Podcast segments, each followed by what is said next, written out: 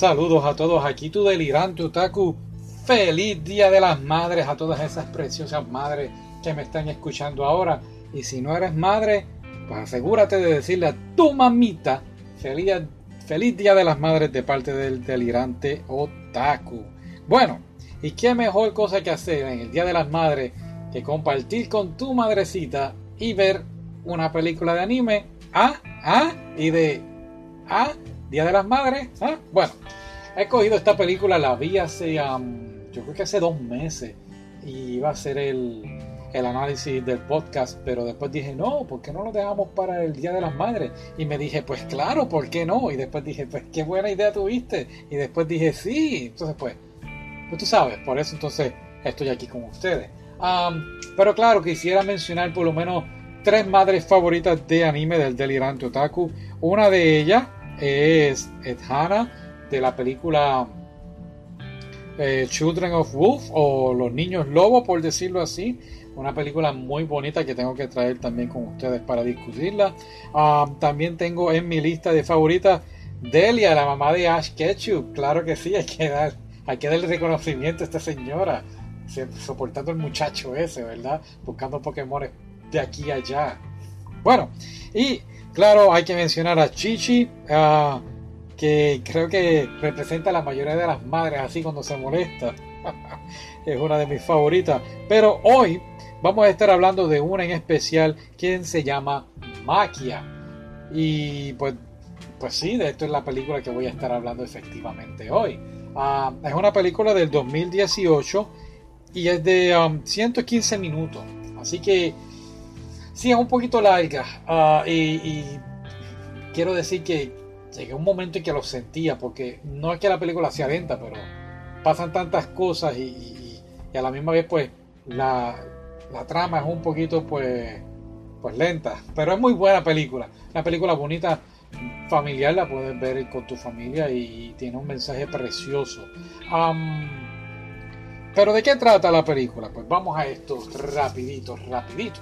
La película em, comienza con eh, la gente, la comunidad de Maquia, por decirlo así. Maquia vive por, esto es un mundo aparte, no, no es el planeta Tierra, es otro universo, un universo paralelo o algo así, donde la gente de ella, su, gente, los Eorth, más o menos así como se dice, son personas que viven por muchos años, no envejecen como los humanos regularmente. Así que todos ellos viven pues eh, encerrados, por decirlo así, eh, en, una isla. Entonces, ¿qué, ocurre? Pues el rey del, reino, de uno de los reinos, decide entonces atacarlos a los Earth porque quiere que quiere tener un hijo y entonces el hijo pues él quiere que viva por siempre y sea un linaje así con su apellido y todas esas cosas. Entonces deciden ir a la isla y raptar, bueno, terminan atacando la isla y entonces raptan a una de las amigas de Maquia, Leila. Maquia logra escapar de este ataque y es como por el camino, toda cansada, al delirio, ya a punto de morir, es que encuentra una madre humana moribunda, no, está muerta ya, con un bebé. El bebé está vivo y Maquia, pues, pues se encariña, ¿no? Se, le, da tristeza que, este bebé esté ahí, es un, es un varón, y, que esté a punto de morir. Así que ella entonces decide coger al bebé y criarlo, adoptarlo, como si fuera su propio hijo. Este, ya aquí rápido es donde, donde empieza la película, y no sé si fue el escritor o el director o los productores, alguien, nos empiezan a tirar como como mensajes subliminares de qué hubiese hecho tú. A ella anda con un, amigo de, de, su raza, ¿no? Los Earth, y él le dice a ella, ¿para qué te vas a traer este bebé? No lo traiga, déjalo ahí que se muera, va a ser una carga para ti. Y, ella pues decide no, ella decide llevarlo. Y, y, como digo, es una de las primeras cosas que uno se cuestiona, ¿qué yo haría en esa posición? ¿Qué yo haría? Ella pues no tiene nada, ya no sabe nada del mundo de los humanos y sin embargo ha decidido entonces vivir ahí con el bebé y hacerse pasar por una humana. Así que mucha gente dirá pues es un poquito negligente que, que haga esa locura de criar un bebé humano. Pero lo hace y lo hace muy bien. El niño crece, ah, se llama Ariel. Eh, y él crece para ser un, gran hombre. Pero lo más interesante de la película, y me llamó mucho la atención, es ver cómo Ariel pasa los años y Ariel va creciendo hasta llega un momento que es de la misma edad de Maquia. Maquia es una niña, diría yo, de unos 14 o 15 años. Así que cuando Ariel ya está en esa edad, pues ya dejan de decir somos eh, madre e hija, somos hermanos ahora.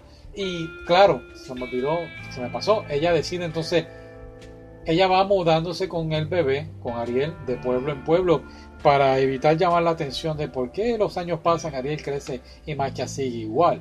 Así que otra cosa que los escritores, opino yo, que nos, que nos trajeron así, en cierta manera, para ponerlos a pensar, yo creo que hubo un momento que Ariel termina desarrollando sentimientos por magia y bajo esa misma confusión y coraje porque él se da cuenta de que tú no eres mi verdadera madre, tú sabes.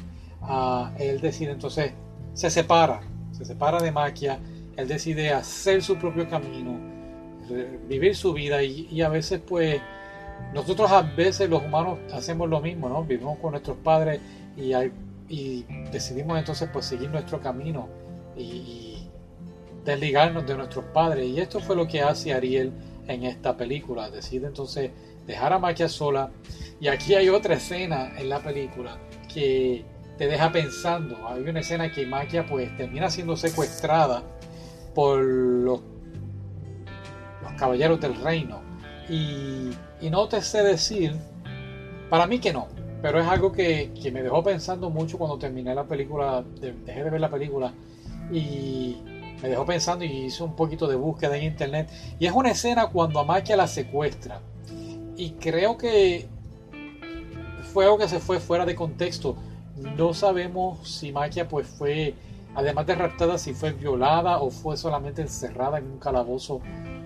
Para mi entender, vuelvo y te digo, como dije al principio, es una película familiar, así que no presentan nada de esto, pero sí te dejan como que algunas pistas que son como que para tú discutirlo con tus amistades otaku por ahí. Oye, ¿tú crees que pasó esto? ¿Pasó aquello? O si no, para volver a retomar la película y volverla a ver y ver eh, específicamente esa escena y, analizar bien qué fue lo que ocurrió. Pero nada, como te dije, fue secuestrada y es en esta oportunidad que ella entonces da con Leila, la amiga que secuestran al principio, y entonces la ayuda a escapar del reino para todo esto han pasado años, tú sabes. Eh, y Ariel pues sigue creciendo. Ariel ya está en un momento que es adulto, es mayor que, que, se ve mayor que Maquia. Y él da la idea de que entonces Maquia ahora pues se reinvierta en los papeles, ¿no? Maquia entonces se haga pasar por la hija de él y él sería pues su padre.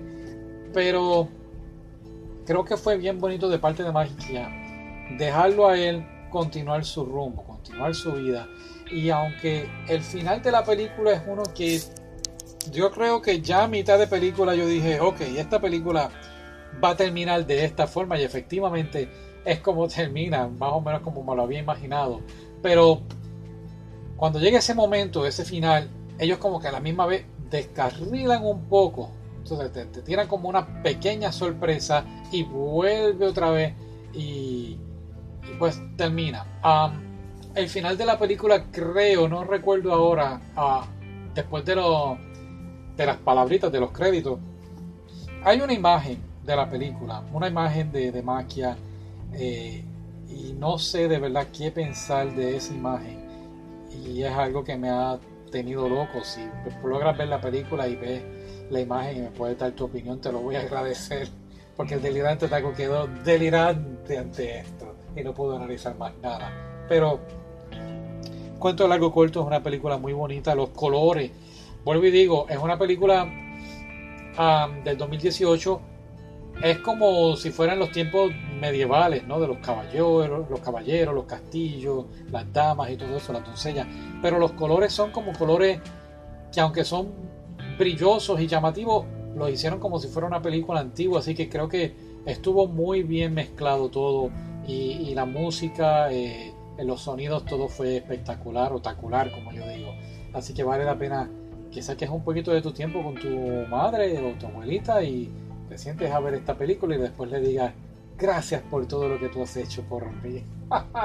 Así que nada, esa es, ese es el análisis del delirante taco. Espero que te haya gustado, gracias por estar aquí escuchándome y será hasta la próxima. Hasta luego.